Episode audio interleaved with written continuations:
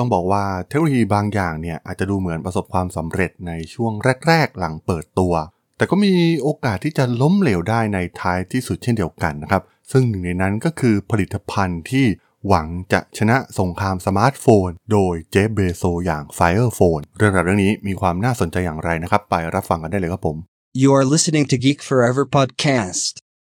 Open your world with technology.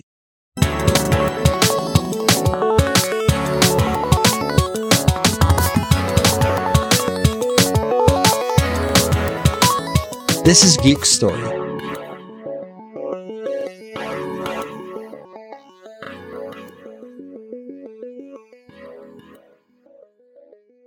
สวัสดีครับ ผมดนทลาดนจากดดนบล็อกนะครับ และนี่คือรายการ Geek Story นะครับ รายการที่จะมาเล่าเรื่องราวประวัตินักธุรกิจ เรื่องราวทางธุรกิจ เทคโนโลยีที่มีความน่าสนใจนะครับ วันนี้จะมาเล่าถึงเรื่องราวของ Amazon กับมือถือสมาร์ทโฟนนะครับ หลายๆคนเนี่ยอาจจะไม่ได้ทราบนะครับว่า Amazon เองเนี่ยก็เคยลุยในตลาดมือถือสมาร์ทโฟนมาก่อน ก็ต้องบอกว่า Amazon เองเนี่ยเป็นหนึ่งในบริษัทเทคโนโลยียักษ์ใหญ่ของโลกนะครับ และนวัตกรรมที่พวกเขาคิดค้นออกมาหลาย ๆ ตัวเนี่ยก็ประสบความสำเร็จอย่างสูงนะครับ โดยเฉพาะตัว Kindle เองนะครับที่เป็นเครื่อง e-book reader ที่ได้รับความนิยมไปทั่วทุกมุมโลกนะครับ เพราะฉะนั้น Amazon เองเนี่ยพวกเขาไม่ได้พัฒนาเพียงแค่แพลตฟอร์ม e-commerce อย่าง amazon.com เพียงเท่านั้นนะครับ เพราะว่า หลายๆ นวัตกรรมที่เป็นนวัตกรรมทางด้านเทคโนโลยีเนี่ยก็มีออกมาจากบริษัทของพวกเขามากมายเช่นเดียวกันนะครับ แม้กระทั่งบริการ cloud อย่าง AWS ซึ่งถือว่าเป็นจุดเริ่มต้นของการปฏิวัติวงการ cloud computing ของโลกเลยก็ว่าได้นะครับ แน่นอนว่าหลังจากเห็นแบรนด์อย่าง iPhone หรือว่า Samsung นะครับ รวมถึงผู้ผลิต Android อีกมากมายนะครับ ประสบความสำเร็จ กับตลาดสมาร์ทโฟนนะครับที่ถ้าย้อนกลับไปในช่วงปี 2011 นะครับ ช่วงนั้นเองเนี่ยเป็นช่วงที่สมาร์ทโฟนบูมมากๆนะครับตอนนั้นเนี่ยตลาดกำลังเติบโตอย่างบ้าคลั่งเลยก็ว่าได้นะครับ เพราะว่ามันเป็นการเปลี่ยนผ่านครั้งสำคัญของทุกๆคนนะครับบนโลกเราที่เปลี่ยนมือถือจาก feature phone ในอดีตเนี่ยมาเป็นสมาร์ทโฟน โดยเฉพาะระบบปฏิบัติการ ทั้งสองนะครับทั้ง Android รวมถึง iOS ของ Apple นะครับที่ได้รับความนิยมจนกลายมาเป็นระบบปฏิบัติการหลัก เหลือเพียงแค่ 2 เจ้าเพียงเท่านั้นนะครับที่คนนิยมใช้กัน ซึ่งก่อนที่ Amazon เนี่ยจะทำการเข้ามาลุยในตลาดมือถือสมาร์ทโฟนนะครับพวกเขาก็ได้เริ่มชิมลางในส่วนของแท็บเล็ต ไปก่อนหน้าแล้วนะครับ เพราะว่าตอนนั้นเองเนี่ย Kindle Fire เนี่ยได้ออกสู่ตลาดในช่วงฤดูใบไม้ร่วงปี 2011 และในช่วงเดียวกันนั้นนะครับ Fire Phone เนี่ยกำลังอยู่ในช่วงการวิจัยและพัฒนา ซึ่งมันใช้เวลาประมาณ 1 ปีกว่าแล้วนะครับ มีข่าวลือออกมามากมายในตอนนั้นนะครับว่า Amazon เองเนี่ยกำลังซุ่มเงียบทำมือถือสมาร์ทโฟนอยู่ มีภาพหลุดในการแสดง prototype ของมันให้กับเครือข่ายโทรคมนาคมยักษ์ใหญ่อย่าง AT&T ตั้งแต่ปี 2011 ซึ่งหากเราย้อนเวลากลับไปในช่วงนั้นนะครับสตีฟ จ็อบส์เองเนี่ยก็ยังกูบังเหียนเป็น CEO ของ Apple อยู่นะครับ และกำลังเปิดตัว iPhone รุ่นใหม่ที่มาพร้อมกับดีไซน์รูปแบบใหม่อย่าง iPhone 4 Amazon เองเนี่ยก็ไม่ได้หวังแค่จะยึดตลาดมือถือสมาร์ทโฟนเพียงอย่างเดียวเท่านั้นนะครับ เพราะว่า พวกเขาก็มองในตลาดแท็บเล็ตเช่นเดียวกันนะครับหลังจากที่ iPad ทำการเปิดตัวแล้วก็ทำให้ตลาดกลับมาคึกคักอีกครั้งนะครับ Kindle Fire Tablet เองเนี่ยก็ถือได้ว่าสามารถทำกำไรให้กับพวกเขาได้อย่างต่อเนื่องทุกปีแล้วในขณะนั้น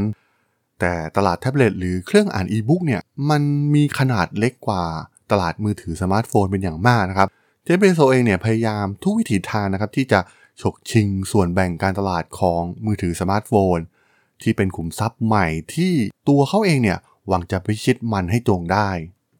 เจเบโซเองเนี่ยได้เข้ามาลุยคลุกคลีการพัฒนาโทรศัพท์ Fire Phone อย่างใกล้ชิดนะครับ เขาต้องการให้ทุกการตัดสินใจไม่ว่าจะเป็นเรื่องเล็กหรือเรื่องใหญ่นะครับ ต้องผ่านเขาเพื่อตรวจสอบว่า ทุกองค์ประกอบของมือถือเรือธงของ Amazon เนี่ยจะมีความสมบูรณ์แบบนะครับเจเบโซได้ยัดเอาฟีเจอร์เทพๆมาใส่มือถือรุ่นนี้มากมายนะครับ ไม่ว่าจะเป็น Dynamic Perspective นะครับที่ทาง Amazon เนี่ยลงทุนทุ่มเททรัพยากรจำนวนมหาศาล ในการออกแบบจอแสดงผลแบบ 3 มิตินะครับรวมถึงกล้องหน้า 5 ตัว และเทคโนโลยีอย่าง eye tracking นะครับซึ่งตอนนั้นเนี่ยเป็นอะไรที่ใหม่มากๆนะครับที่ Amazon กำลังทำอยู่ หรือฟีเจอร์อย่าง Firefly นะครับซึ่งทำให้ Fire Phone เองเนี่ยเป็นมือถือสมาร์ทโฟนเครื่องแรกนะครับที่นำเสนอเทคโนโลยีในการสแกนบาร์โค้ดนะครับ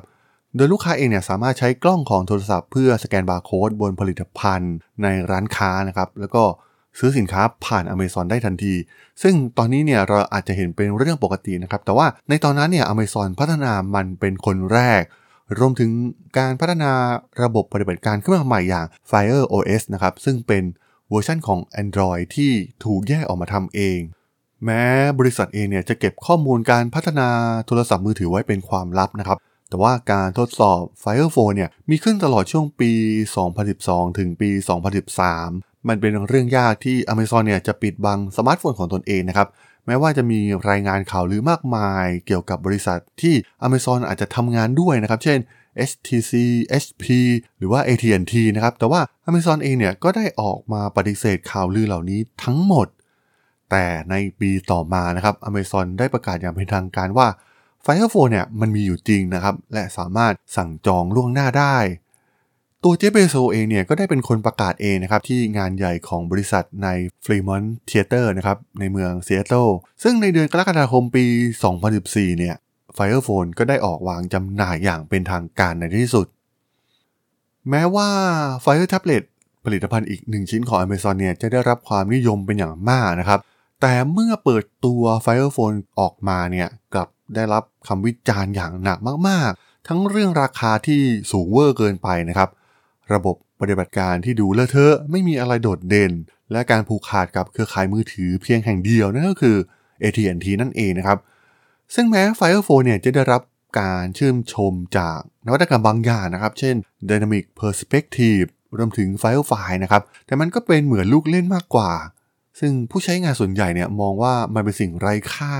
แถมยังถูกเบียดบังด้วยคำวิจารณ์ที่รุนแรงในเรื่องอื่นๆนะครับ เช่น ระบบปฏิบัติการใหม่อย่าง Fire OS เนี่ยทำให้ผู้ใช้ไม่สามารถเข้าถึงแอปของ Google และ Android ที่ได้รับความนิยมสูงสุดบางแอปได้นะครับ รวมถึงนอกเหนือจากความสามารถในด้านเทคโนโลยีแล้วนะครับ ผู้ใช้บางคนเนี่ยก็ยังมีปัญหากับตัวเครื่องเองด้วยนะครับ รู้สึกว่ามันดูราคาถูกนะครับ และมาพร้อมกับหูฟังที่ไม่สามารถแข่งขันกับ iPhone ได้ ยิ่งไปกว่านั้นเนี่ยแบตเตอรี่เนี่ยยังไม่สามารถที่จะอยู่ได้ข้ามวันเลยด้วยซ้ำนะครับ ไม่นานหลังจากออกวางขายในช่วงฤดูร้อนปี 2014 ร้านค้า AT&T เนี่ยก็ได้กล่าวถึงยอดขายที่น้อยมากๆนะครับหรือแทบไม่มีเลยทั่วประเทศนะครับเราลูกค้าเนี่ยแม้จะมีความสนใจอุปกรณ์ แต่พวกเขาเองเนี่ยก็ไม่ได้ควักเงินเพื่อซื้อมัน ความอยากรู้อยากเห็นเนี่ยไม่ได้แปลงเป็นยอดขายแต่อย่างใด โดยเฉพาะเมื่อลูกค้าเหล่านั้นเนี่ย หันไปซื้อผลิตภัณฑ์ที่เป็นคู่แข่งโดยตรงอย่าง iPhone หรือ Samsung Galaxy ซึ่งก็ต้องบอกว่า Fire Phone เนี่ยล้มเหลวอย่างสิ้นเชิงในเวลาเพียงไม่กี่วันนะครับ มีการคาดการณ์ว่า Fire Phone เนี่ยมีส่วนแบ่งการตลาดเพียงแค่ 0.02%เพียงเท่านั้น ซึ่งแปลว่ามันสามารถทำยอดขายได้น้อยกว่า 35,000 เครื่อง Amazon เนี่ยมักจะเป็นบริษัทที่ไม่เปิดเผยยอดขายของผลิตภัณฑ์นะครับ แม้ว่าผลิตภัณฑ์เหล่านั้นเนี่ยจะประสบความสำเร็จก็ตาม แน่นอนว่าพวกเขาไม่มีทางที่จะเปิดเผยยอดขายที่แท้จริงของ Fire Phone ที่ล้มเหลวอย่างรุนแรงแน่นอนนะครับ แต่กุญแจสำคัญที่ไขความเข้าใจทั้งหมดของการล่มสลายของ Fire Phone ก็คือ ราคาหุ้นของบริษัทนั่นเองนะครับ เพราะว่าในไตรมาสที่ 3 ของปี 2014 เพียงไม่กี่เดือนหลังจากการเปิดตัว Fire Phone เนี่ย บริษัทขาดทุนไป 170 ล้านเหรียญสหรัฐ ในขณะที่หลังจากผ่านไป 1 ปีนะครับ ซึ่งตอนนั้นเนี่ย Amazon ได้เลิกจำหน่าย Fire Phone ไปแล้ว แต่พวกเขาก็ยังมีสินค้าค้างสต็อกอยู่อีกมูลค่าหลายสิบล้านเหรียญ มันเป็นอะไรที่น่าสนใจนะครับว่าทำไม Fire Phone ถึงล้มเหลว ต้องบอกว่าความล้มเหลวของ Fire Phone เนี่ยมาจากทั้งเรื่องของอีโก้นะครับ ความมั่นใจจนเกินเหตุของผู้นำอย่างเจเบโซที่มองว่าแบรนด์ของพวกเขาเองเนี่ยอยู่ในใจผู้บริโภคอยู่แล้วนะครับ คงจะครอบครองส่วนแบ่งการตลาดได้ไม่ยากนะครับ ซึ่งต้องบอกว่าเบโซเองเนี่ยสันนิษฐานผิดไปแทบจะทั้งหมด แบรนด์ Amazon เนี่ยไม่ได้อยู่ในกลุ่มแบรนด์ที่ลูกค้าหลงรัก เมื่อเทียบกับแบรนด์อย่าง Apple, Nike หรือ Disney นะครับ โดย Amazon เนี่ยแบรนด์ของพวกเขาเนี่ยก็ไม่ได้เจ๋งหรือว่าเป็นที่ชื่นชอบของผู้บริโภคอย่างที่เจฟเบโซคาดหวังไว้นะครับ Amazon เองเนี่ยล้มเหลวอย่างยิ่งในการทำการวิจัยอย่างละเอียด เพื่อทำความเข้าใจความต้องการของลูกค้า ส่งผลให้ Fire Phone เนี่ยถึงจุดจบอย่างรวดเร็วมากๆนะครับเจเบโซเองเนี่ยก็พยายามยัดเยียดสิ่งต่างๆ ตามแนวคิดของเขาเองนะครับ แทนที่จะส่งมอบผลิตภัณฑ์ที่เหล่าลูกค้าเนี่ยต้องการจริงๆ หลักการของ Amazon แต่เดิมนั้นเนี่ยเริ่มต้นจากความต้องการของลูกค้ามาโดยตลอดนะครับ แต่เมื่อพูดถึง Fire Phone เนี่ยลูกค้ารายนั้นเนี่ยกลับกลายเป็นเจเบโซแทน และนั่นคือสาเหตุที่สำคัญที่สุดนะครับของความล้มเหลว ครั้งยิ่งใหญ่ครั้งนี้นะครับที่เป็นบทเรียนที่สำคัญมากๆของ Amazon ในยุคหลัง และแทบไม่ต้องสงสัยเลยนะครับว่า Fire Phone เนี่ยล้มเหลวอย่างรุนแรงนะครับมันเป็นผลิตภัณฑ์ที่ ตอนแรกเนี่ยพวกเขาต้องการตามรอยความสำเร็จของ iPhone แต่ว่าความแตกต่างอยู่ที่ iPhone เนี่ยถูกสร้างขึ้นด้วยจิตวิญญาณที่เข้าใจผู้บริโภคอย่างแท้จริงของ Steve Jobs นะครับ พวกเขาสร้างนวัตกรรมใหม่ออกมา และไม่เคยที่จะหยุดยั้งในการสร้างสรรค์มันนะครับ ซึ่งต้องบอกว่าเรื่องนวัตกรรมเนี่ยเป็นความสำคัญลำดับสูงสุดของ Apple แต่ก็ไม่ได้หมายความว่า Fire Phone ไม่มีนวัตกรรมอะไรเลยนะครับ เพราะว่าฟีเจอร์อย่าง Dynamic Perspective Firefly และ X-Ray เนี่ยแทบจะไม่มีในสมาร์ทโฟนรุ่นอื่น ๆ ในตลาดเลยนะครับ อย่างไรก็ตามฟีเจอร์เหล่านี้ แม้มันจะดูแปลกใหม่ แต่มันก็ไม่มีประโยชน์ต่อผู้ใช้งาน เพราะว่าโทรศัพท์ที่ดีเนี่ยต้องมีความเร็วฟังก์ชันการใช้งานที่ดีนะครับ แล้วก็เทคโนโลยีที่ล้ำสมัย ซึ่งหากเรามองไปที่ iPhone นะครับ มันก็มีแทบจะทั้งหมด รวมถึงประสบการณ์ผู้ใช้งานนะครับ ไม่ว่าจะเป็นเรื่องการโทรศัพท์ ส่งข้อความ และแอปพลิเคชันที่ประสานรวมกันได้อย่างลงตัวที่สุดนะครับ ซึ่งนั่นเองนะครับ คือเหตุผลที่ทำให้ iPhone ประสบความสำเร็จอย่างงดงาม ซึ่งสวนทางกับ Fire Phone ที่ล้มเหลวอย่างสิ้นเชิง และเป็นบทเรียนครั้งสำคัญให้กับ Amazon มากๆนะครับ ซึ่งสุดท้ายเนี่ยพวกเขาก็ไม่สามารถกลับมาสู่ตลาดมือถือสมาร์ทโฟนที่เป็นขุมทรัพย์ขนาดใหญ่ได้ในท้ายที่สุดนั่นเองครับผมสำหรับเรื่องราวของ Fire Phone ของ Amazon ใน EP นี้เนี่ยผมก็ต้องขอจบไว้เพียงเท่านี้ก่อนนะครับสำหรับเพื่อนๆที่สนใจเรื่องราวทางธุรกิจเทคโนโลยีและวิทยาศาสตร์ใหม่ๆ ที่มีความน่าสนใจก็สามารถติดตามมาได้นะครับ ทางช่อง Geek Forever Podcast ตอนนี้ก็มีอยู่ในแพลตฟอร์มหลักๆ ทั้ง Podbean Apple Podcast Google Podcast Spotify YouTube แล้วก็จะมีการอัปโหลดลงแพลตฟอร์ม Blockdit ในทุกๆ ตอนอยู่แล้วด้วยนะครับ ถ้ายังไงก็ฝากกด Follow ฝากกด Subscribe กันด้วยนะครับ แล้วก็ยังมีช่องทางหนึ่งในส่วนของ Line แอดที่ a t h r a d o n